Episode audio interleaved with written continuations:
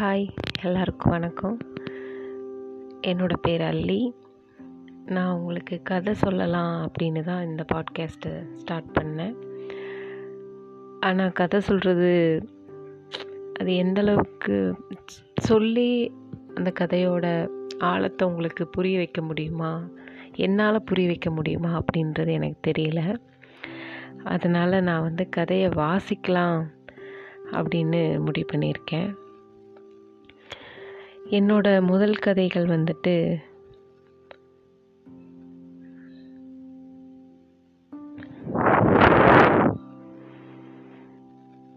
என்னோட முதல் கதை வந்துட்டு பிரபஞ்சனோட காலம் இனி வரும். நான் ஸ்டார்ட் பண்ணுறேன்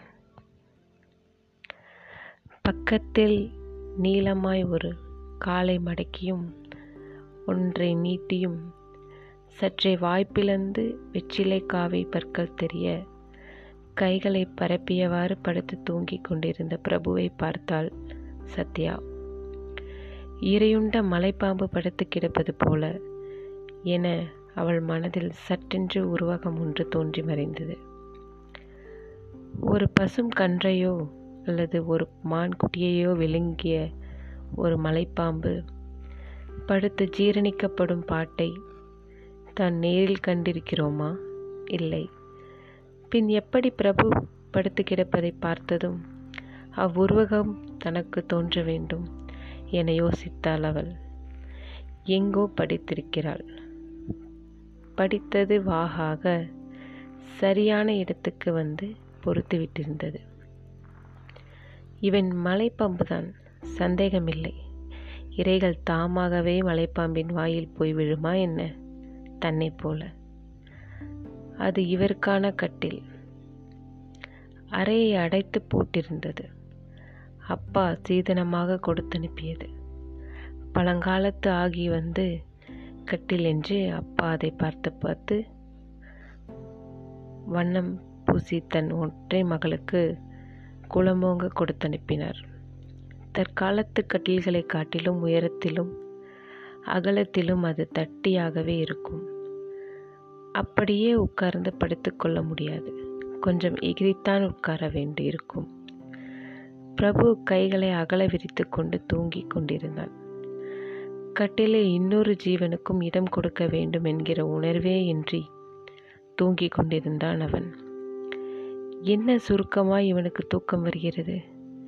எப்படி வந்தது? கட்டிலில் ஓரத்தில் முழங்கால் வரை மடித்து அவற்றின் மேல் முகத்தை வைத்து கொண்டு உட்கார்ந்திருந்தான். ரேடியம் பூசிய சுவர்க்கடிகாரம் மணி பதினொன்று என்றது. கீழே கல்யாண வீட்டுச் சந்தடிகள் கொஞ்சம் கொஞ்சமாக அடங்கிக் கொண்டிருந்தன. அவ்வப்போது ஏதேனும் தட்டோ தாம்பாளமோ விழுகிற ஓசையை தவிர ஊர் அடங்கித்தான் போய்விட்டிருந்தது. சத்யா தன் அருகில் படுத்து கிடப்பவனை பார்த்தாள். அவன் தன் கணவன் என்கிற உண்மை சட்டென்று உரைக்க நெருப்பை மிதிப்பதைப் போன்று இருந்தது. ஊரை அழைத்து விருந்திட்டு அக்னி சாட்சியாக வேத மந்திரங்கள் கோஷிக்க தன்னை சட்டபூர்வமாக வரித்து கொண்ட கணவன். சரியாக பத்து மணி நேரத்துக்கு முன்னால் தான் அது நிகழ்ந்தது. அறுநூறு நிமிடங்களுக்கு முன்னால் அது நிகழ்ந்தது. இன்று காலை தான் அந்த திருமணம் நடந்து முடிந்து விட்டிருந்தது. என்ன சுருக்கு? அவளுக்கு மட்டும் ஏன் எல்லாம் இவ்வளவு சுருக்கமாய் நடந்து முடிந்து போக வேண்டும்? அதிர்ஷ்டக்காரி எங்க சத்யா? என்றாள் அம்மா. சத்யா கூட அந்த வார்த்தைகளை கேட்டபோதுதான் தான் ச அதிர்ஷ்டக்காரி என்றே நம்பினாள். உயர்ந்த மதிப்பெண்களோடு கல்லூரி படிப்பை முடித்ததும் உடனே அவளுக்கு மிகப்பெரிய தனியார் கம்பெனியில் வேலை கிடைத்ததும் தான். என்ன சுருக்கு? உடனே வரன்களின் ஜாதக கட்டுக்கள் வந்து குவிந்ததுதான் என்ன சுருக்கு? அம்மா இப்பத்தான் படிப்பை முடித்து வேலைக்கு போயிருக்கேன். அதுக்குள்ளே எதுக்கு அவசரம்? கொஞ்ச நாள் போகட்டுமே என்றாள் சத்யா. குழந்தைக்கு என்ன தெரியும்? எல்லா குழந்தைகளும் இப்படித்தான் சொல்லும். எந்த குழந்தை வாயை திறந்து அம்மா எனக்கு கல்யாணத்தை பண்ணிவை உடனே மாப்பிள்ளை பாரு என்று சொல்லும் என்பது அப்பாவின் கட்சி. பேசிக்கொண்டிருக்கும் போதே பிரபுவும் பெண் பார்க்க வந்தான். சத்யாவை அவன் பார்த்தானா? பிரபுவைத்தான் அவன் பார்த்தாளா? பனியனும் சட்டையும் அதன் மேல் கூட்டும் பேண்ட்டும் அணிந்து வந்திருந்தான். மாதம் இரண்டாயிரத்தி ஐநூறு சம்பளம் வாங்குகிறான் அவன் என்று சொன்னார்கள். மாதம் இரண்டாயிரத்தி ஐநூறு பெருமானம் உள்ளவன் அப்புறம் என்ன? அப்பா ஓடோடி கல்யாண ஏற்பாடுகளை செய்தார். வயதுக்கு மீறிய ஓட்டம் அது. எல்லா அப்பாக்களுக்கும் பெண்ணுக்கும் கல்யாணம் என்றால் இப்படித்தான் ஓடுவார்கள் போலும். கல்யாணமும் நடந்து முடிந்து விட்டிருந்தது. இரவு விளக்கு மட்டும் கமரலாக எரிந்து கொண்டிருந்தது. பிரபு புரண்டு படுத்தான். இடுப்பில் இருந்த பட்டு வேஷ்டி வலிக்கு விலகியது. வெறுப்பும் அருவறுப்பும் ஒருங்கே சேர சேர்ந்து எழ செத்த எழியை தூக்குவது போல் முனைவிரல்களால் வேஷ்டியை சரி செய்து போட்டாள் சத்யா. பத்து மணிக்கு நேரம் நன்றாக இருப்பதாக கணித்து அவளை அந்த அறைக்குள் தள்ளினார்கள். பெண்கள் வயது வித்தியாசமின்றி வெட்கமில்லாமல் விரசமாக சிரித்தார்கள். சீ என்றிருந்தது அவளுக்கு. என்ன வெட்கமில்லாத ஜனங்கள். ஒரு ஆணுக்கும் பெண்ணுக்கும் இடையேயான அந்நியர் வா யாருக்கும் அறவே சம்பந்தமில்லாததான அந்த ரங்கமான பவித்திரமான ஒன்றுக்கு இவர்கள் ஏதோ சம்பந்தம் உள்ளவர்களைப் போலவும் அதிகாரிகள் போலவும் வெளிச்சம் போட்டு மகிழ்வதும் தன்னை நிர்பந்தம் செய்வதும் என்ன அநாகரீகம் என்று தோன்றியது. சந்தோஷமோ ஆர்வமோ பரபரப்போ கிஞ்சித்துமின்றி அறைக்குள் எரிச்சலோடு நுழைந்த அவளை புயல் மாதிரி எதிர்கொண்டான் பிரபு. பிரபு உங்களுக்கு ரோஜாக்கள் பிடிக்குமா? அழகழகான மாலை வானம் மாதிரியான குழந்தையின் கன்னங்களை போன்ற ரோஜாக்கள் எனக்கு பிடிக்கும். என் வீட்டு பூந்தொட்டிகளைத்தான் நீங்கள் பார்த்திருப்பீர்களே. ரோஜாக்களில் எத்தனை திணிசு உண்டோ அத்தனையும் என் வீட்டில் நான் வளர்க்கிறேன். காலை கலையும் மாலை கலைகளையும் நான் அங்கே அவற்றுக்கு சமர்ப்பணம் செய்கிறேன். என்ன அற்புதம் அது! மண்ணில் என்ன மந்திரம் இருக்கிறது? யார் இந்த மந்திரக்காரன்? இந்த சிறு காம்பில் இந்த உயிர் எப்படி தளிராய் இளையாய் முட்டாய் பரிமாணம் பெறுகிறது? ஐயோ இந்த பூக்கள் எப்படி எங்கிருந்து இந்த அழகை வாரி சுட்டி கொண்டு வருகின்றன? நம் வீட்டிலும் நாம் ரோஜா பதியம் போடும். சரிதானா? தேங்க்ஸ் பிரபு. அது என்ன? அன்றைக்கு என்னை பெண் பார்க்க வந்தபோது சுத்தமட்டி நிறத்தில் கோட் போட்டு கொண்டு வந்தீர்கள். ஆஷ் கலரில் சிமெண்ட் கலரில் கோட் போட்டால் உங்களுக்கு எவ்வளவு ஜம்மென்று இருக்கும். ராஜா மாதிரி இருப்பீர்கள் சரியா? இனிமேல் அந்த வண்ணங்களையே தேர்ந்தெடுப்பீர்களா? ரொம்ப சந்தோஷம். ரொம்ப தேங்க்ஸ் பிரபு. இப்படி என் உணர்வுகளை நீங்கள் புரிந்து கொள்வீர்கள் என்று நான் எதிர்பார்க்கவில்லை பிரபு. நான் அதிர்ஷ்டசாலிதான். அம்மா வாய்க்கு சர்க்கரைத்தான் போட வேண்டும். என்ன புத்தகம் படிப்பீர்கள்? ஹெரால்ட் ராபினா? சே எனக்கு என்னமோ அது பிடிக்காது. மில்சன் ஃபூன் படிக்கிறவன் நான் இல்லை. என்னோட காலேஜ் மேட்ஸ் எல்லாம் இவற்றைத்தான் விழுந்து விழுந்து படிக்கிறார்கள். ஐயோ சுத்த போர் பிரபு அது. பொது இடத்தில் நாம் ரொம்ப கண்ணியமாக நடந்து கொள்ள வேண்டும் பிரபு. ரொம்ப கப்புள்ஸ் பார்த்துருக்கிறேன். பொது இடத்துல உரசிக்கிட்டு கை கோர்த்துக்கிட்டு அசிங்கமாக நடந்துக்குவாங்க. நாம் அப்படியெல்லாம் நம் நெருக்கத்தை ஒரு காட்சி பொருளாக ஆக்கிவிடக்கூடாது. நம் அன்பு நமக்கு மாத்திரமே தெரியக்கூடியது. அதையெல்லாம் பிறருக்கு நாடகம் மாதிரி காண்பிக்கக்கூடாது. என்ன நான் சொல்கிறது சரிதானா? அப்பப்பா என்னை புரிஞ்சிக்கக்கூடிய கணவர் எனக்கு கிடைச்சிட்டார். ரொம்ப ரொம்ப தேங்க்ஸ் பிரபு. ஆமாம் இந்த சுவத்துக்கெல்லாம் என்ன இப்படி நீளம் அடித்து வச்சுருக்கீங்க? இந்த நீளம் ஸ்கூல் யூனிஃபார்ம் நீளம் பிரபு. லைட்டாக க்ரீன் ஷேட் அடிப்போமா? அப்போ தான் பார்க்க டீசெண்டாக இருக்கும். Okay Prabhu I love you எங்கே என்னை பாருங்கள் நான் உங்களை கிஸ் பண்ணட்டுமா? இப்படியெல்லாம் நடக்கும். நடக்க வேண்டும் என்று கற்பனை செய்திருந்தால் சத்யா. அப்படி எதுவும் நடக்கவில்லை. அவளை அவன் புயல் மாதிரி தான் எதிர்கொண்டான். என்ன நடக்கிறது என்று அவள் நிதானிக்கும் முன்பே அவள் உடம்பில் துணி எதுவுமின்றி இருந்தாள். குளிக்க அழும் குழந்தையை குளிப்பாட்டும் ஒரு அம்மாவின் மோட்டத்தனமும் இரவு இரண்டாம் ஷிஃப்ட்டுக்கு போகிறவன் அவசர அவசரமாக சாப்பிடுவது போலவும் அது நடந்து முடிந்திருந்தது. காலம் காலமாக இந்த மண்ணில் பிறந்த பெண் எதை காப்பாற்றி வைத்துக் கொள்ள வேண்டும் என்று கற்பிக்கப்பட்டு வந்ததோ உயிரை இழந்தாலும் எதை இழக்கக்கூடாது என்று உபதேசிக்கப்பட்டு வந்ததோ அதை சில நிமிடங்களுக்குள் இழந்துவிட்டாள் சத்யா. ஒரு முழு டம்ளர் பாலை ஒரு சொட்டும் பாக்கி வைக்காமல் குடித்துவிட்டு நிம்மதியாக தூங்கிக் கொண்டிருந்தான் பிரபு. சத்யாவுக்கு பசித்தது. ஆனாலும் எதுவும் சாப்பிட பிடிக்கவில்லை. பசியை அடக்கி ஐயோ ஒரு மூர்க்கனுக்கா தான் மனைவியானோம்? என்று தோன்றி வயிறு சில்லிட்டது. இவனுக்கு மனைவியாய் ஒரு ஆயுள் முழுக்க எப்படி வாழ்வது? இவன் குழந்தைகளுக்கு தாயாகி அந்த பாவச்சுமைகளை எப்படி தாங்குவது?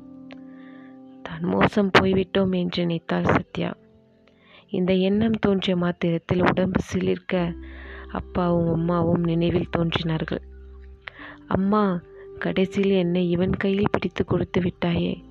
சத்யா தன்னை மீறி குலுங்கி குலுங்கி அலனானாள் விடிவ விடிவது தெரிந்தது. ஜன்னலுக்கு வெளியே மஞ்சள் சுண்ணாம்பு வெளிச்சம் பரவ சத்யா எழுந்து அறைக்குள் இருந்த குளியல் அறைக்குள் நுழைந்தாள்.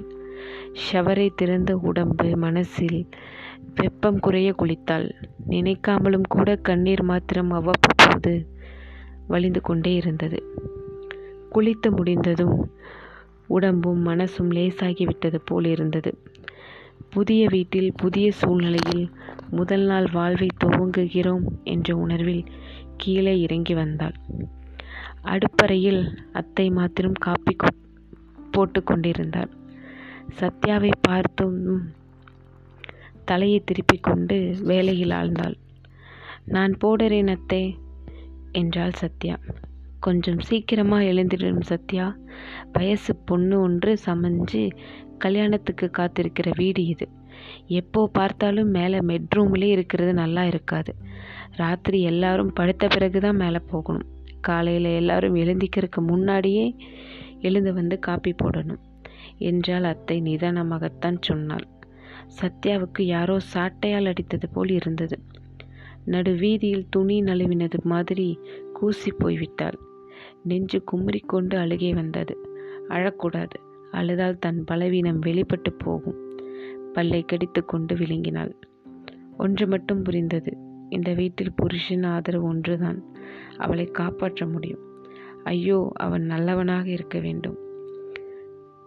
காப்பியை எடுத்து போய் படுத்து தூங்கி கொண்டிருந்த பிரபுவின் தங்கைக்கு அவளை எழுப்பி கொடுத்தாள். குட் மார்னிங் அண்ணி என்றாள் அவள். சத்யாவின் மனம் குளிர்ந்தது. இவள் ஒருத்தியாவது நல்வார்த்தை பேசுகிறாளே. மனம் பாரம் குறைந்தற்போலவும் இருந்தது. ஃபஸ்ட் கிளாஸ் காஃபி அண்ணி என்றாள் அவள். சத்யாவுக்கு முதல் முறையாக சந்தோஷத்தால் சிரிப்பு வந்தது. அண்ணி நீங்கள் சிரிச்சா ரொம்ப அழகாக இருக்கீங்க என்றாள் அவள். சத்யா பிரபுவை நினைத்து கொண்டாள். அவன் சொல்ல வேண்டியதை அவன் தங்கை சொல்கிறாள். அவன் பல்வரிசை கூட தான் பார்க்கறது ஞாபகம் வந்தது. முகத்தை கூட முழுமையாக பார்க்காது ஒருவனுக்கு மனையாகி மனைவியாக நேர்ந்த துர் துரதிர்ஷ்டம் மனசை வருத்தியது. காப்பி எடுத்துக்கொண்டு படுக்கை அறைக்குள் வந்தாள் சத்யா. அவள் விழித்து கொண்டிருந்தாள். படுக்கையில் இருந்தவாறே மேலே சுற்றுகிற பேனை பார்த்து கொண்டே இருந்தான். சத்யாவை பார்த்ததும் அவன் சிரித்தான். கௌரவம் கௌரவமில்லாத சிரிப்பு. வேறு எவற்றையோ ஞாபகப்படுத்துகிற சிரிப்பு. ஆடை இல்லாத சிரிப்பு. அவளுக்கு எரிச்சல் வெளிப்பட்டது மீண்டும். காப்பியை கையில் கொடுத்தாள். அவன் ஒரு வாய் பருகியதும் கேட்டான். காப்பி நல்லா இருக்கா? என்கிற அலட்சியமான அர்த்தமற்ற பதில் அவனிடமிருந்து வந்தது. ஏமாந்து போனவளாய் நின்றான் அவள். கையை பிடித்து அருகே இழுத்தான். இழுத்த கையை பலகொண்ட மட்டும் உதறிக்கொண்டு அருகே விட்டு வெளியே வந்தான் சத்யா. அவன் ஏய் என்றாள். அவள் நின்று திரும்பி என் பெயர் ஏய் இல்லை. சத்யா என் பெயராவது உங்களுக்கு தெரியுமா? என்று விட்டு ஏனோ சுவரில் முகத்தை புதைத்து கொண்டு அம்மா அம்மா என்று அழுதாள் சத்யா. வினோதமான வீடாக இருந்தது அது. அத்தை அவள் பாட்டுக்கு சாப்பாடு தூக்கம் என்றிருந்தாள் அவளுக்கு ஏனோ கேஸ் அடுப்பு என்றால் பயம். ஸ்டவ் தான் உப உபயோகிப்பாள். குளிக்க என்று எப்போதும் ஒரு விறகு அடுப்பு எரிந்து கொண்டே இருக்கும். எல்லோருக்கும் சுடுநீரிலேயே குளித்தார்கள். பிரபுவின் தங்கையோ கல்லூரி நேரம் போக கதை புத்தகங்களில் அழைத்து விடுவாள். அவளுக்கு அவள்தான் துணை. வடிகால் எல்லாம். பிரபுவுக்கு எல்லாமே சூடாக இருக்க வேண்டும். எப்போது சாப்பிட உட்கார்ந்தாலும் ஆவி பறக்க வேண்டும். சத்யா தரையில் இருந்த ஸ்டவ்வில் உட்கார்ந்து தோசை வறுத்து கொண்டிருந்தாள். எதிரில் பிரபு உட்கார்ந்து சாப்பிட்டு கொண்டிருந்தான். பக்கத்தில் சுடு தண்ணீருக்காக விறகடுப்பு எரிந்து கொண்டிருந்தது. அவளுக்கு அவனிடம் பேச நிறைய இருந்தது. பேசத்தான் நேரமில்லை. இரவு படுக்கைக்கு போகும் முன்பு பேசலாம் என்று இந்த மூன்று நாளும் நினைத்து தோற்று போயிருந்தாள். பிரபு படுக்கை அறைக்கு நுழையும் முன்பே மனத்தை விகாரமாக கொண்டிருந்த கொண்டே உள்ளே நுழைந்தான். பேசி அவன் கேட்கும் நிலையில் இல்லை. இதுவே உகந்த நேரம் என்று தோன்றியது. அத்தை தோட்டத்தில் இருந்தாள். பிரபுவின் தங்கையோ ஏதோ ஒரு கதை உலகத்தில் ஆழ்ந்து போயிருந்தாள். ஒரு விஷயம் உங்ககிட்ட சொல்லணுமே. தோசை சாப்பிட்டு கொண்டிருந்த கொண்டிருந்த பிரபு தலை நிமிர்ந்தான். இன்னையோட லீவ் முடியுது ஆஃபீஸுக்கு போகணும்.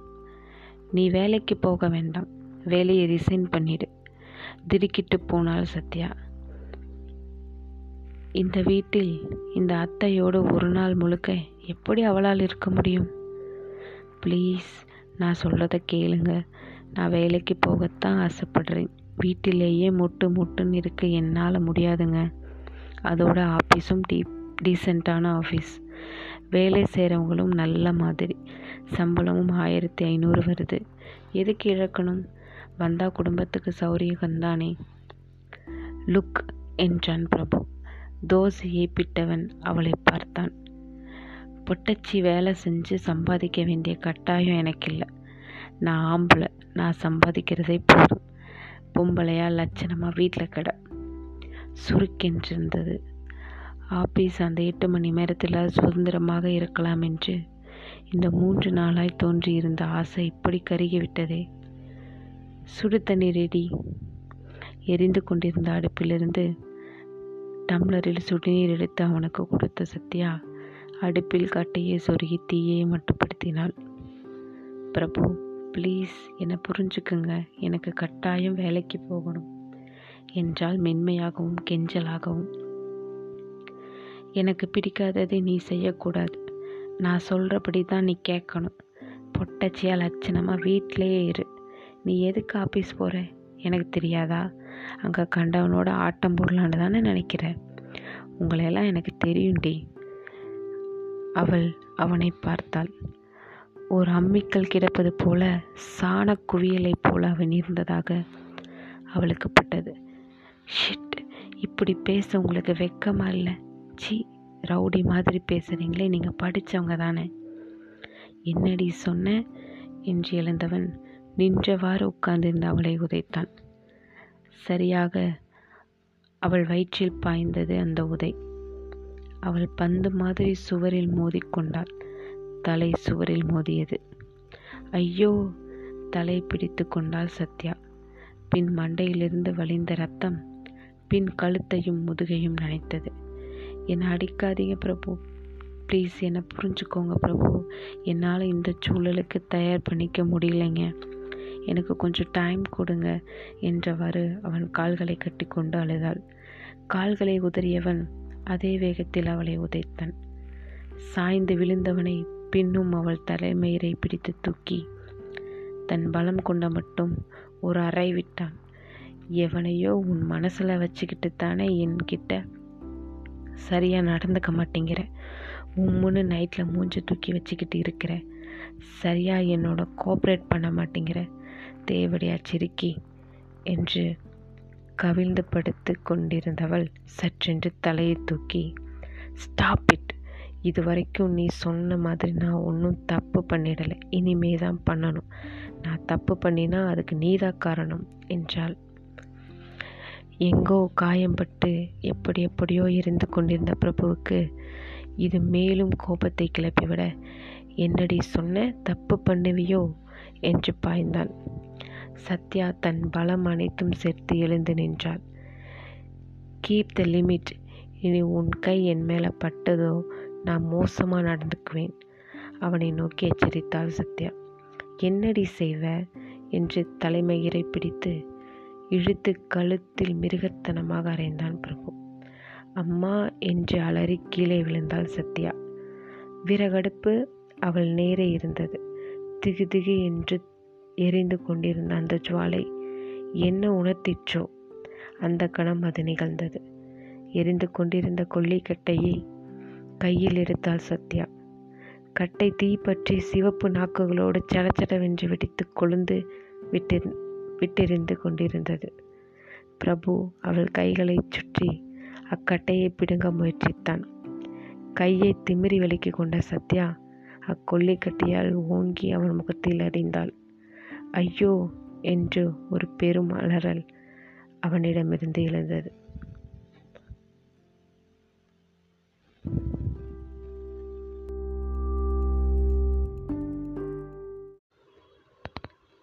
ஹாய் வணக்கம் மக்களே.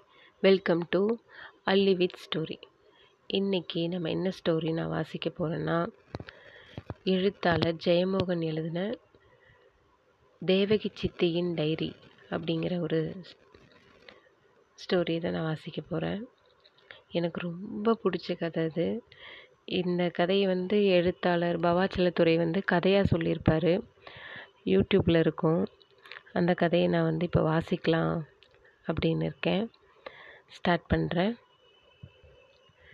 சித்தி காபி சாப்பிட வருகிறாளா இல்லையா என்று கேட்டு வரும்படி அம்மா என்னிடம் கூறினாள். சித்தியும் சித்தப்பாவும் தூங்கும் அறையின் கதவை தள்ளி பார்த்தபோது அது பூட்டப்பட்டிருப்பது தெரிந்தது. எனவே முகப்பு வாசல் வழியாக வலது முற்றத்திற்கு போய் முருங்கை மரத்தில் ஏறி ஜன்னலுக்கு மேலே திறந்த வெண்டிலேட்டர் வழியாக உள்ளே பார்த்தேன். பயமும் குறுகுறுப்பும் கலந்த பரவச நிலை ஏற்பட்டது. கிட்டத்தட்ட கோழி முட்டை திருடி குடிப்பதற்கு இணையானது அது. சித்தி உடைமாற்றிக் கொண்டிருக்கவில்லை. மாறாக மின் விளக்கை எரியவிட்டு தரையில் சுவர் மீது சாய்ந்தபடி அமர்ந்து ஏதோ எழுதி கொண்டிருந்தாள். அவ்வப்போது முகத்தில் வெட்கம் கலந்த சிரிப்பு வந்தது. கொசு கடித்திருக்கக்கூடும். ஒரு முறை கழுத்தையையும் பாதத்தையும் சொரிந்து கொண்டாள். கொடியில் அவள் களைந்து போட்ட மஞ்சள் நிறச் சேலை கிடந்தது. பீரோ திறந்து உள்ளே வெள்ளி பாத்திரங்களும் புடவைகளும் தெரிந்தன. மேஜை மீது சித்தியின் கைப்பை கிடந்தது.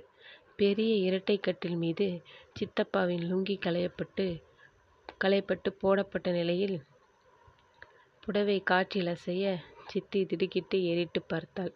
எழுதி கொண்டிருந்ததை மூடிவிட்டாள். என்னை அவள் பார்த்து விட்டாள் என்று எண்ணி மூச்சு திணறல் அடைந்தேன். ஆனால் சித்தி மீண்டும் எழுத ஆரம்பித்தாள். கதவுக்கு மறுபக்கம் அம்மா என்னை கூப்பிடுவது கேட்டது. பிறகு தேவகி தேவகி என்ற அழைப்பு. சித்தி எழுதியிருந்த எழுதி வைத்ததை மூடினாள். கதவை பார்த்தாள். அம்மா கதவை தட்டினாள். சித்தி அவசரமாக எழுந்து கையில் இருந்த டைரியை பீரோவுக்குள் உள்ளறையில் வைத்து பூட்டி புடவைகளை அள்ளி அதை மூடி பீரோவையும் பூட்டி சாவியை சாவிகளை கைப்பையில் போட்டாள். முந்தானையால் வியர்வையூற்றியபடி கதவை திறந்தாள். அம்மாவின் கையில் வினியின் சட்டி இருந்தது. புருவத்தை சுருக்கியபடி என்ன பண்ணி கொண்டிருந்தாய்? என்றாள். புடவை மாற்றினேன். இவ்வளவு நேரமாக கூப்பிடுறது கேட்கவில்லையா? சித்தி பேசாமல் வெளியே போனாள். இறங்கி கொள்ளை பக்கம் போனேன். அவள் பாத்திரங்களை கழுவி கொண்டிருந்தாள். என்னை பார்த்து பிரியமாக புன்னகைத்து மணி உன்னைத்தானே தேடினானே பார்த்தாயா? என்றாள். எந்த மணி? நெட்டை மணியா? சித்தி விளக்கு போட்டது போல சித்து அவன் பெயர் நெட்டையனா? குட்டையன் யார்? என்றாள். கே. தபசிமணி ஒன்பதாம் வகுப்பு. அது யார்? அந்தோணி சார் பையன். கெட்டவன். ஏன்? நான் காரணங்களை யோசித்தபோது வினி உள்ளிருந்து வந்து சித்தி நான் நாளைக்கு ஹோம்ஒர்க் செய்கிறேன். நாளைக்கு லீவு என்றாள். என்ன லீவு திருவள்ளுவர் தினம் என்று நான் ஆர்வமாக சொன்னேன். திருவள்ளுவர் செத்து போய்விட்டார் சித்தி. அடப்பாவமே தாடியெல்லாம் வைத்திருப்பாரே. அந்த தாத்தாவா? சித்தி கேட்டாள். உள்ளிருந்து அம்மா வினி கழு வினி கழுதை டம்ளர் எங்கேடி? சனியன் கூப்பிட்டால் காது கேட்கிறதா பார் ஏ வினி! என்று கத்தினாள். வினி உள்ளே ஓடினாள். சித்தியிடம் போகிறேன் என்று சைகை காட்டிவிட்டு தேரடிக்கு ஓடிப்போனேன். மறுநாள் எதிர் வீட்டு ராணியத்தையும் அம்மாவும் பாட்டியும் உட்கார்ந்து முருங்கைக்கீரை ஆய்ந்து கொண்டிருந்த போது சித்தி பற்றி பேச்சு வந்தது. சித்தி ஆபீஸ் போய்விட்டாள். ஆபீஸுக்கெல்லாம் திருவள்ளுவர் தினம் கிடையாது. காரணம் ஆபீஸில் திருவள்ளுவர் படம் கிடையாது. என்ன எலிசபெத் ராணி புதுப்புடவை வாங்கியிருக்கிறாள் போலிருக்கிறது? என்றாள் ராணியத்தை. சம்பாதிக்கிறாள் கட்டிக்கொள்கிறாள் என்றாள் அம்மா. மற்றவர்கள் மாதிரி அடிப்படியும் கரியுமா அவள் தலையில் எழுதியிருக்கிறது? நீயும் போய வேலைக்கு என்றாள் பாட்டி. யார் வேண்டாம் என்றார்கள்? மானங்கிட்ட பிழைப்பு எங்கள் குடும்பத்தில் இல்லை. நாலு பேர் முன்னால் உட்கார்ந்து அரட்டை அடிப்பதும் கண்டவன் வாயால் பேச்சு கேட்பதும். அது டே நைட் புடவை. ராத்திரியில் திருப்பி கட்டி கொண்டால் போதும். பல பலவென்றிருக்கும் ஞானம் வாத்தியார் பொண்டாட்டி பாசிப்பருப்பு நிறத்தில் ஒன்று கட்டியிருந்தாள். நானூறு ரூபாய் என்றால் முன்னூறுக்கு குறையாது என்றாள் ராணியத்தை. சின்ன பெண்கள் கட்டினால் நன்றாக இருக்கும் என்றாள் பாட்டி. ராணியத்தையின் ஓரக்கண் அம்மாவை பார்த்து சிரித்து திரும்பியது. இல்லை பாட்டி கொஞ்சம் வயதானவர்கள் கூட கட்டுகிறார்கள். அன்றைக்கு கோயில் கீழ் கோயிலில் கீழத்தெருவிலிருந்து ஒரு மாமி கட்டி கொண்டு வந்தாள். உண்மையாகவா? பின்ன? மரகத பச்சை என்றால் அத்தைக்கு எடுப்பாக இருக்கும் என்றாள் அம்மா. ராணி அத்தையும் அம்மாவும் புன்னகைத்தனர். என்னவோ இந்த வயதில் இனி நான் கட்டிக்கொண்டு எங்கே போகிறேன்? பாட்டி கண்ணாடியை தூக்கிவிட்டாள். ஒரு கீரை இலையை தூக்கி பார்த்தாள். ஏன் சுப் ஏன் சுபா வீட்டுக்கு போகும்போது கட்டுகிறது? என்றாள் அத்தை. ஆமாம் கேட்டால் போதும். வாங்கி தந்து விடுகிறான் பிள்ளை. பாட்டி கோபமாக நான் வைத்திருந்த முருங்கைக்கீரை தண்டுகளை பார்த்தாள். என்னடா இது? துடைப்பம். முகரையை பார். ஆண் பிள்ளை உனக்கு துடைப்பம்? போடா. தட்டுகளை பிடுங்கி வீசினாள். அங்கே தொடர்ந்து அமர்ந்திருக்கும் தகுதியை பெறும் பொருட்டு தேவகி சித்தியை பற்றி ஏதாவது கூற வேண்டும் எண்ணிய கணம் டைரி ஞாபகம் வந்தது. அம்மா சித்தி டைரி எழுதுகிறாள் என்றேன். என்னது? என்றாள் ராணியத்தை. டைரி சிவப்பாக அட்டை போட்ட டைரி அன்றைக்கு அம்மா கூப்பிட்ட போது உள்ளே தாள் போட்டுக்கொண்டு அதில் எழுதினாள். அம்மா முகம் மாறியது. பாட்டியின் வாய் திறந்திருக்க மாறி மாறி பார்த்தாள். நீ எப்படி பார்த்தாய்? என்றாள் அம்மா. முருங்கை மரத்தில் ஏறி பார்த்தேன் என்றேன். உடனே என் வயிறு பகீரிட்டது. அவசர அவசரமாக சும்மா தான் அம்மா ஏறினேன் என்றேன். அந்த டைரியை சித்தி பீரோ உள்ளறையில் வைத்து பூட்டிவிட்டாள். டைரியா எழுதுகிறாள் என்று ராணியத்தை என்னை கூர்ந்து பார்த்து கேட்டாள். அம்மா சிரித்தபடி வேறு என்ன? பைசா கணக்குதான். அவள் சம்பளத்தை நாங்கள் தின்றுவிடக்கூடாதல்லவா என்றாள். என்னிடம் போடா போய் கடையில் அப்பா இருக்கிறாரா என்று பார்த்து விட்டு வா என்று அதட்டினா அதட்டினாள். அப்பாவா என்று தயங்கினேன். போடா நான் வெளியே வந்தேன். ஏதோ தவறு செய்வி செய்துவிட்டது போலப்பட்டது. கடையில் அப்பா இல்லை வரதன் இருந்தான். அவனிடம் நான்கு உலர்தாச்சரை வாங்கி வாயில் போட்டுவிட்டு நாகராஜன் வீட்டுக்கு போய் அவன் வளர்க்கும் புறாக்களை பார்த்தேன். மதிய சாப்பாட்டுக்கு திரும்பினேன். தொட்டுக்கொள்ள முருங்கைக்கீரை என்பதால் உற்சாகம் ஏற்படவில்லை. இரண்டு மணி ஆகிவிட்டது. சமையல் அறையில் அம்மா இல்லை. அம்மா என்று கத்தினேன். கூடத்தில் ஃபேன் கரகரகென்று சுழல கீழே பாட்டியும் வினியும் தூங்கினர். அம்மா என்று கூப்பிட்டபடி நான் நடந்தபோது சித்தின் அறையிலிருந்து அம்மா கூப்பிட்டாள். உள்ளே போனேன். எங்கேடா அந்த டைரி? சித்தி அதை பீரோவிற்குள் வைத்து பூட்டி விட்டாளே பீரோவில் இல்லையே. சேலைக்கு அடியில் ஒரு உள்ளறை இருக்கிறது அம்மா அம்மா புடவைகளை தள்ளினால் உள்ளறை இருந்தது. நான் ஒரு பிராவை எடுத்து பார்த்தேன். அம்மா இது வேறையா? என்றாள். இதுக்கேதுடா சாவி?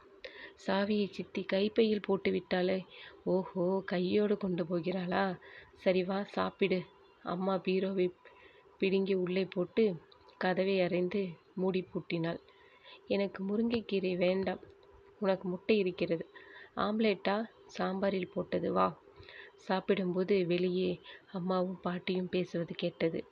பாட்டி திடீரென்று உரத்த குரலில் பட்டணத்து பவிஷ்யக்காரி வேண்டாம்டா என்று தலை தலையாக அடித்து கொண்டேன் கேட்டானா என்ன இழவெல்லாம் எழுதி வைத்திருக்காளோ சண்டாளி என்றாள் அம்மா அவளை தனிந்த குரலில் அடக்கினாள் கையை டிராயரில் துடைத்தபடி வெளியே வந்தேன் அம்மா ஏதோ பேச பாட்டி அக்கறையாய் தலையாட்டியபடி இருந்தாள். வாய் திறந்திருந்தது. சோடா புட்டி கண்ணாடியில் ஃபேன் சுழலுவது தெரிந்தது. அருகே போக விரும்பினேன். அம்மா அதட்டி துரத்தி விட்டாள் என்ன பேசுகிறார்கள்? அப்படி அவர்கள் சுமூகமாக பேசுவதே அபூர்வம். மீண்டும் தேரடிக்கு வந்தேன். என்ன செய்வது என்று தெரியவில்லை. ஏப்பம் விட்டபோது முட்டை மனம் உள்ளிருந்து வந்தது. கிளேசமாக இருந்தது. சித்திக்கு என்னவோ பிரச்சனை வரப்போகிறது என்று புரிந்தது. அதற்கு காரணம் நான் தான் சித்தி நல்லவள். கதையெல்லாம் சொல்பவள். அவள் புடவை கட்டும் காட்சி மனத்தில் மின்னி மறைந்தது. அவள் வரும்போது ஓடிப்போய்ச் சொல்லிவிட வேண்டும். தேரடியில் காத்திருந்தேன். அப்பாவும் மாடனும் வந்தார்கள். அப்பா என்னிடம் என்னடா? என்றார். ஒன்றுமில்லை. வா வீட்டுக்கு. ஊர் சுற்றுவதே பிழைப்பு என்றபடி நடந்தார். மாடன் தலைமீது நார்பெட்டியில் ஏதோ இருந்தது. பெரிய பற்களை காட்டியபடி சிரித்தான். வீட்டுக்கு வந்ததும் மாடன் பெட்டியுடன் கொல்லைப்பக்கம் போனான். நான் உள்ளே போனேன். அப்பா சிறு திண்ணையில் நின்றபடி கால் கழுவினார். வினி ஒரு எவர் சில்வர் டபராவில் தண்ணீர் வைத்து ஸ்பூனால் கிண்டிக் கொண்டிருந்தாள். என்னை பார்த்ததும் அப்பாவிற்கு காப்பி போடுகிறேன் என்றாள். நான் அவள் சடையை பிடித்திழுத்துவிட்டு சமையலறை மேடையில் நறுக்கி வைக்கப்பட்டிருந்த வெண்டைக்காய் துண்டுகளில் இரண்டை எடுத்து வாயில் போட்டபடி கொல்லைப்பக்கம் வந்தேன். பாட்டி தொழுவில் இருந்தாள். மாடன் இறக்கி வைத்த பெட்டியில் கருப்பட்டியுடன் வாழைக்குலையும் இருந்தன. குஞ்சு இன்றைக்கு ஸ்கூல் போகவில்லையா? என்றான் மாடன். கருப்பட்டிக் கண்ணைப் பிய்க்க முடியவில்லை. உறுதியாக இருந்தது. நகத்தால் பிராண்டி சிறிது எடுத்து வாயில் போட்டேன். திருவள்ளுவர் செத்துப் போய்விட்டார் என்றேன். அதுவா காரியம்? மாடன் சொன்னான். நாகர்கோவிலிலே அந்த முதலாளிக்கு ஒரு பஸ் இருக்கிறது. சேர்மாதேவிக்கு பனை ஏறப் போனபோது அந்த பஸ்ஸில்தான் ஏறினேன். சேர்மாதேவி ரொம்ப தூரமா? ரொம்ப தூரம். ஏழு நதி தாண்டி போக வேண்டும். அங்கேயெல்லாம் எல்லா பனைக்கும் ஒரே பனையிலிருந்தே தாவி தாவி போகலாம். குஞ்சு பெரிய பஸ்ஸில் ஏறியதுண்டா? குலசேகரன் போன போது ஏறினேன். சித்தி கூட போனேனே அப்போது. அது டவுன் பஸ். இது சிட்டி பஸ். சீட்டெல்லாம் பெரிய கட்டில் மெத்தை மாதிரி இருக்கும். ஆட்சி மணலில் உட்காருவது போல பொதுபொதுவென்றிருக்கும். உள்ளே அப்பாவின் உரத்த குரல் கேட்டது. நான் உள்ளே போனேன். அப்பா அம்மாவிடம் ஏதோ கூற நான் கோபத்துடன் எனக்கென்ன? நல்லது சொல்லிட்டேன் அப்புறம் உங்கள் இஷ்டம் என்றார். இப்போது என்ன சொல்கிறாய்? நான் ஒன்றும் சொல்லவில்லை சாமி. அம்மா உள்ளே வந்துவிட்டாள். பாட்டி உட்கார்ந்த இடத்திலிருந்து நாராயணா அவள் சொல்வதிலும் காரியம் உண்டு. கேட்டாயா? இந்த காலம் பழைய காலமில்லை. எங்கள் காலத்தில் தலையும் முளையும் வந்த பெண்ணை சகோதரன் கூட பார்க்க முடியாது. இப்போது போடுகிற வேஷமும் ஆடுகிற ஆட்டமும் ஜாக்கிரதையாக இருந்தால் தோஷமில்லை என்றாள். சரி சரி எனக்கு தலை வலிக்கிறது. வந்தால் கேட்டுப்பார். என்ன கேட்கிறோம் அப்படி? என்னம்மா எழுதுகிறாய் என்றுதானே. தப்பாக ஒன்றும் இல்லை என்றால் காட்டுவதற்கு என்ன பாட்டியின் தலைமீது வைக்கோல் கூலம் ஒட்டியிருந்தது. வாயை மூடுகிறாயா என் மூடுகிறாயா இல்லையா? என்று அப்பா கத்தினார். பாட்டி என்னவோ போ. தலையை தடவி வைக்கோலை எடுத்துச் சுருட்டி டேய் இதை வெளியே போடுடா என்றாள். இனி வாயில் கட்டை விரலைப் போட்டபடி அரைவாசலில் நின்று காலையாட்டினாள். வழக்கம்போல அப்பா அவளைக் கூப்பிட்டு மடிமீது அமரச் செய்யவில்லை. அவள் இன்னும் சற்று முன்னகர்ந்தாள். அப்பா திரும்பிப் பார்த்தார். சிறிது நேரம் உற்றுப் பார்த்தார். பிறகு திடீர் கோபத்துடன் கையை எடுடி கழுதை என்று அதட்டினார். வினி அப்படியே பின்னகர்ந்து உள்ளே ஓடி வந்தாள். பாய்ந்து போய் பாட்டி மடியில் போய் விழுந்து விசும்பி விசும்பி அழுதாள் அழுதாள். பாட்டி அவள் தலையை வருடினாள். சற்று நேரத்தில் தாத்தா வந்தார். பஞ்சாங்க கட்டை பூஜை அறையில் கொண்டு போய் வைத்துவிட்டு நேராக சமையலறைக்கு போனார். பாட்டி அவரை கண்டதும் காலை மடக்கிவிட்டு அவர் போனதும் நீட்டிக்கொண்டார். சாப்பிட்டுவிட்டு தாத்தா துண்டில் கையை துடைத்தபடி வந்தார். பஞ்சாபி வந்தானா? என்று அம்மாவைக் கேட்டார். ஜாதகம் கொண்டு வந்து தருகிறேன் என்றான். யாரும் வரவில்லையே என்றாள் அம்மா. பிறகு ஏதோ பேச வேண்டும் என்றார் என்று முகவாயால் அப்பாவைக் காட்டினாள். என்னிடமா? ஆமாம். என்னவாம்? தெரியவில்லை. தாத்தா வெளியே போனார். அம்மா விளக்கைப் போட்டுவிட்டு படிடா என்றாள். நான் தமிழ் புத்தகத்தை எடுத்து தமிழ் புத்தகத்தை எடுத்து பிரித்துக்கொண்டு அமர்ந்தேன். மனம் ஓடவில்லை. சித்தி வந்தால் என்ன நடக்கும்? ஸ்கூட்டர் சத்தம் கேட்டது. என் மடம் படபடத்தது. வாசலை எட்டிப் பார்த்தேன். சித்தி ஏதோ சொன்னபடி வந்தவள் அப்பாவை கண்டதும் நிறுத்திவிட்டு புடவை சரசரக்க மௌனமாக வந்தாள் அறைக்கு போனாள் சித்தப்பா ஸ்கூட்டரை குறுந்திண்ணை மீது ஏற்றி நிறுத்திவிட்டு ஷூக்களை கிளட்டி கையில் எடுத்தபடி உள்ளே வந்தார் அப்பா மணி இப்படி வா என்றார் அம்மா நான் எட்டி பார்ப்பதை கவனித்து படிடா கழுதை உதை கேட்கிறதா என்றாள் நான் தமிழர் காதல் மானம் வீரம் ஆகியவற்றை கண்ணென போற்றினர். தமிழர் காதல் மானம் வீரம் ஆகியவற்றை கண்ணென போற்றினர் என்றேன். திடீரென்று தாத்தாவின் குரல் என்னடா சொந்த விஷயம்? குடும்ப மானம் கப்பலேறினால் அது சொந்த விஷயமா என்று கத்தினார். நான் ஈனஸ்வரத்தில் களவு கற்பு என்று இது இரு வகைப்படும் என்று கூறிய பிறகு அமைதியடைந்தேன் அப்பா சும்மா இருங்களப்பா என்றார். கேட்டால் போகிறது மணி. அற்ப விஷயம் என்று சொன்னார். சித்தப்பா எப்படியென்னா இதை போய் என்றார். ரகசியம் ஒன்றும் இல்லை என்றால் பிரச்சனையே இல்லையே. உனக்கொன்றும் பிரச்சனை இல்லை என்றால் நான் தடை தலையிடவில்லை என்றார் அப்பா. தாத்தா உறக்க குடும்பத்திற்குள் அப்படி விட்டுவிட முடியுமா? எல்லோருக்கும் தானே மானக்கேடு என்றார். சித்தப்பாவும் கோபம் கோபமடைந்தார். இப்போது மானக்கேடுக்கு என்ன நடந்தது? என்ன பேச்சு இது? வாயை மூடுடா பொன்னையா? போய் அவள் முந்தானியில் ஒட்டிக்கொள் மானம் கெட்ட பிறவி. அப்பா நீங்கள் வாயை மூட முடியுமா இல்லையா? நான் போகிறேன் எனக்கு இதெல்லாம் சகித்து கொள்ள முடியாது. ஒழியுங்கள் என்றார் சித்தப்பா. இதோ பார் இதோ பார் மணி என்ன இப்போது பிரச்சனை? தப்பாக ஏதும் இல்லை என்றால் ஒன்றும் பிரச்சனை இல்லையே தெரிந்து கொள்ளத்தானே? உனக்கு பிடிக்கவில்லை என்றால் கேட்கவே வேண்டாம் என்றார் அப்பா. அம்மா உள்ளே நின்றபடி சம்பாதிக்கிற பெண் என்றால் கொஞ்சம் முன்னே பின்னே தான் இருக்கும். இதெல்லாம் அவருக்கு தெரியாதா? நீங்கள் என்ன பேசுவது? என்றாள். நீ உள்ளே போ என்று அப்பா கத்தினார். நான் போகிறேன். எனக்கென்ன? அம்மா சொன்னாள். என்னவோ அத்தை புலம்புகிறாளே என்று சொல்ல வந்தால் எனக்கேது பொல்லாப்பு? நமக்கு தான் இருக்கிறதே அடுப்பும் கரிச்சட்டியும். சித்தி புடவை மாற்றிவிட்டு வெளியே வந்தாள். வளையல்களை முழங்கையில் இழுத்து விட்டபடி முகம் கழுவ போனாள். அவளிடம் வியர்வை மனம் எழுந்தது. சித்தி அப்பா திட்டினார்கள் என்றபடி வினி பின்னால் போனாள். பாட்டி எழுந்து வாசலுக்கு போய் இதோ பார் மணி நமது குடும்பத்தில் இதுவரைக்கும் ஒரு தப்பும் நடந்ததில்லை. ஒருத்தர் கை நீட்டி பேசினதும் இல்லை என்றார் சரி இப்போது என்ன? நான் கேட்டு விடுகிறேன் என்றார் சித்தப்பா. சித்தி ஈரமுகத்துடன் கண்மயிர்கள் ஒட்டியிருக்க கூடத்துக்கு வந்தாள். சித்தப்பா தேவு இங்கே வா என்றார் சித்தி அம்மாவையும் பாட்டியையும் ஓரக்கண்ணால் பார்த்தபடி உள்ளே உள்வாசல் அருகே போனாள். என்ன என்று மெல்லிய குரலில் கேட்டாள். உன் ஹேண்ட்பேக்கை எடு. அம்மா என்னிடம் திரும்பி போய் எடுத்து வாடா என்றாள். நான் ஓடிப்போய் எடுத்து வந்தேன். சித்தப்பா அதை வாங்கி திறந்து சிறு சாவியை எடுத்து என்னிடம் தந்து போய் அந்த டைரி எடுத்து வாடா என்றார் சித்தி குழம்பி. எந்த டைரி என்று பதறினாள். அம்மா என்னிடமிருந்து சாவியை பிடுங்கி உள்ளே போய் டைரியை எடுத்து வந்தாள். சித்தி கோபமாக அது என் டைரி என்றாள். உன் டைரி தான் நீ அதில் என்ன எழுதியிருக்கிறாய் என்று இவர்கள் அறிய வேண்டுமாம் என்றார் சித்தப்பா. காட்டு மனசு அடங்கட்டும். மாட்டேன் காட்ட மாட்டேன் என்றாள் சித்தி. அதுவரை அவளிடமிருந்து கேட்டறியாத உரத்த குர குரலில் கத்தாதே அவர்கள் பார்க்கட்டும்.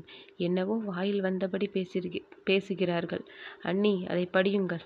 நான் எதற்கு படிக்கிறேன்? பெரியவர்கள் படித்து என்ன வேண்டுமோ அதை செய்யட்டும் அம்மா நீட்டி நீட்டி சொன்னார் மாட்டேன் தரமாட்டேன் என்றபடி சித்தி அம்மாவை நோக்கி பாய்ந்து டைரியை பிடுங்க முயன்றாள். அம்மா கையை மேலே தூக்கி கொண்டாள். தள்ளியபடி முன்னால் நகர்ந்தாள். சித்தப்பா டைரியை வாங்கி கொண்டார் சித்தி அவளுடைய வழக்கத்தை மீறி வெளியே ஓடி சித்தப்பாவை தடுத்தாள். அம்மா நன்றாக பார்த்து கொள்ளுங்கள். நான் தான் என்னவோ அபவாதம் சொல்கிறேன் என்றீர்களே. அதில் ஒன்றும் இல்லை ஒன்றுமே இல்லை என்று சித்தி அழுதபடி சொன்னார்கள். என்னிடம் தந்து விடுங்கள் படிக்காதீர்கள். தயவு செய்து படிக்காதீர்கள். இதோ பர்மணி நீயே அதை படி.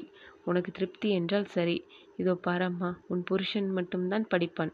வேறு யாரும் படிக்க மாட்டார்கள். போதுமா? என்றார் அப்பா. அது என் டைரி. வேற யாரும் அதை படிக்கக்கூடாது என்று சித்தி கத்தினாள். அவளை பார்க்க பைத்தியம் போல் இருந்தது. தாத்தா எழுந்து ஏன்? புருஷன் கூட படிக்கக்கூடாத ரகசியம் என்ன உனக்கு? என்று அதட்டினார். அப்படி ஒன்றும் அதில் இல்லை சித்தி அழுதபடி சொன்னாள். தேவு இதோ பார் நீ இப்படி அடம் பிடித்தால் எல்லோரும் என்ன நினைப்பார்கள்? வேண்டாம் அதை யாரும் படிக்கக்கூடாது அப்படி என்ன ரகசியம் பெண்ணுக்கு வேண்டியிருக்கிறது? என்றாள் அம்மா. என் தாலி மேல் ஆணையாகச் சொல்கிறேன். அதிலே மனசாட்சிக்கு விரோதமாக ஒன்றுமே இல்லை என்னை நம்புங்கள். பின்னே படித்தால் என்னவாம்? என்று அம்மா கேட்டாள் கேட்டாள். என் மனதில் பட்டதையெல்லாம் எழுதி வைக்கிறேன் எழுதி வைத்திருக்கிறேன். தப்பாக ஒன்றுமே அதில் இல்லை. இதோ பார் தேவு இவர்கள் சந்தேகப்படுவது போல் இதில் தப்பாக ஏதும் இல்லைதானே? திருச்செந்தூர் முருகன் மேல் ஆணையாக இல்லை. அப்படியென்றால் ஏன் பயப்படுகிறாய்? நான் படித்து விடுகிறேன். பிரச்சனை தீர்ந்துவிடும். இல்லை யாரும் படிக்கக்கூடாது. சித்தப்பா கோபத்துடன் என்னடி சொல்கிறாய்? புரிந்துதான் சொல்கிறாயா? என்றார் சித்தி படிக்கக்கூடாது. என் டைரி அது என்று அழுதாள். சித்தப்பா அவளை உற்று பார்த்தார். அவர் முகம் கோணியது. அப்படியா சங்கதி? அப்படியானால் படித்து பார்த்துவிட்டுத்தான் வருவேலை. அவர் டைரியை பிரிப்பதற்குள் சித்தி பாய்ந்து டைரியை பிடுங்கிக் கொண்டாள். அம்மா பாய்ந்து பிடிப்பதற்குள் ஓடி சமையலறைக்குள் புகுந்து கொண்டு கதவை சாத்தி கொண்டாள். தேவகி தேவகி என்று கூப்பிட்டபடி அம்மா கதவை தட்டினாள். அப்பாவும் தாத்தாவும் பாட்டியும் கதவருகே குழுமி விட்டார்கள். தேவு தேவு என்று கூவியபடி சித்தப்பா கதவை ஓங்கி ஓங்கி உதைத்தார். பாட்டி வாயை திறந்தபடி கையை மட்டும் மாட்டினாள் தாத்தாவின் தலை ஓனான் போல விடவிடத்தது. அப்பா கதவை உடை என்று சத்தம் போட்டார். உள்ளே மண்ணெண்ணெய் வீச்சம் எழுந்தது. பிறகு குப் என்று தீ எரியும் சத்தமும் பொசுங்கல் வாடையும் எழுந்தது. சித்தப்பா விசித்திரமான குரல். தேவு தேவு என்று தோளால் கதவை முட்டினார். ஒரே அலறராக இருந்தது. சட்டென்று கதவு திறந்தது. உள்ளே ஒரே புகை. சித்தி வியர்வையில் கூந்தலும் வியர்வையில் கூந்தல் முகமெங்கும் ஒட்டியிருக்க வெளியே வந்தாள். தேவு நீ என்றார் சித்தப்பா. உள்ளே பார்த்தார் டைரியையா கொளுத்தினாய்? அடி பாவி அம்மா உள்ளே எட்டி பார்த்தாள். கரிதான் மிச்சம் கைக்காரி சித்தி மூச்சு வாங்கினாள். கண்ணீர் உலர்ந்த முகத்தில் இமையின் மயிர் ஒன்று ஒட்டியிருந்தது. அமைதியாக இருந்தாள். வாந்தி எடுத்து முடித்து விட்டவள் போல தெளிந்தாள். சித்தப்பா அவளை அடிக்க கையோங்கினார். அவள் அமைதியாக நிற்பதைக் கண்டதும் கையை தணித்தார் தேவடியா நாயே என்றார். என் தாலி மீது ஆணையாக மனத்தாலும் கூட நான் எந்த தப்பும் செய்யவில்லை. அந்த டைரியிலும் எதுவும் தவறாக இல்லை. நான் அப்படிப்பட்டவள் இல்லை. என்னை நம்புங்கள் என்றாள் சித்தி. அவள் குரல் தழுதழுத்தது. உன்னை எப்படி நம்புவது? அம்மா கேட்டாள். எதற்காக அதை எரித்தாய்? அது என் டைரி. அதை வேறு யாரும் படிக்கக்கூடாது. சித்தி அப்படியே சரிந்து முழங்காலை கட்டிக்கொண்டாள் அந்த டைரியில் தப்பாக ஒன்றுமில்லை. என்னை நம்புங்கள் என்றாள். பிறகு முகத்தை முட்டுகள் மீது வைத்து கேவி கேவி அழ ஆரம்பித்தாள். அவள் தலைமயிர் மீது தாளின் கரித்து துகள்கள் ஒட்டியிருந்தது. தோள்கள் குலுங்கின. வாடிய மளிகைச்சரம் தொங்கி ஆடியது. எல்லாரும் சித்தப்பாவையே பார்த்தார்கள். அவர் அவளையே உற்று பார்த்தபடி நின்றார். பிறகு தன் அறைக்குள் போய்விட்டார். என்னையையும் வினியையும் அம்மா படுக்கும்படி சொன்னார். ஒவ்வொருவராக படுத்துக்கொண்டனர் யாரும் பிறகு எதுவும் பேசவில்லை. சித்தி வெகு நேரம் அழுவது கேட்டது. அவள் ஹாலிலேயே தூங்கிவிட்டாள். மறுநாள் சித்தப்பா அவளை அவள் வீட்டுக்கு அவள் அப்பா வீட்டுக்கு கொண்டு விட்டு விட்டுவிட்டு வந்தார். ஒரு மாதம் சித்தியின் அப்பாவும் பெரியப்பாவும் வருவதும் போவதும் விவாதிப்பதும் எல்லாம் நடந்தது. மேட்டு வீட்டு பெரிய தாத்தா கூட ஒரு முறை வந்து வெகு நேரம் சித்தப்பாவிடமும் அப்பாவிடமும் தாத்தாவிடமும் பேசினார். சித்தியை பிறகு கூட்டி வரவே இல்லை. அவளை சித்தப்பா விவாகரத்து செய்துவிட்ட விஷயம் மூன்று வருடம் கழித்து அவர் வேறு திருமணம் செய்தபோதுதான் எனக்கு புரிந்தது. நான் வாசிக்கிற இந்த கதை உங்களுக்கு பிடிச்சிருந்தா தொடர்ந்து கேளுங்கள் நன்றி.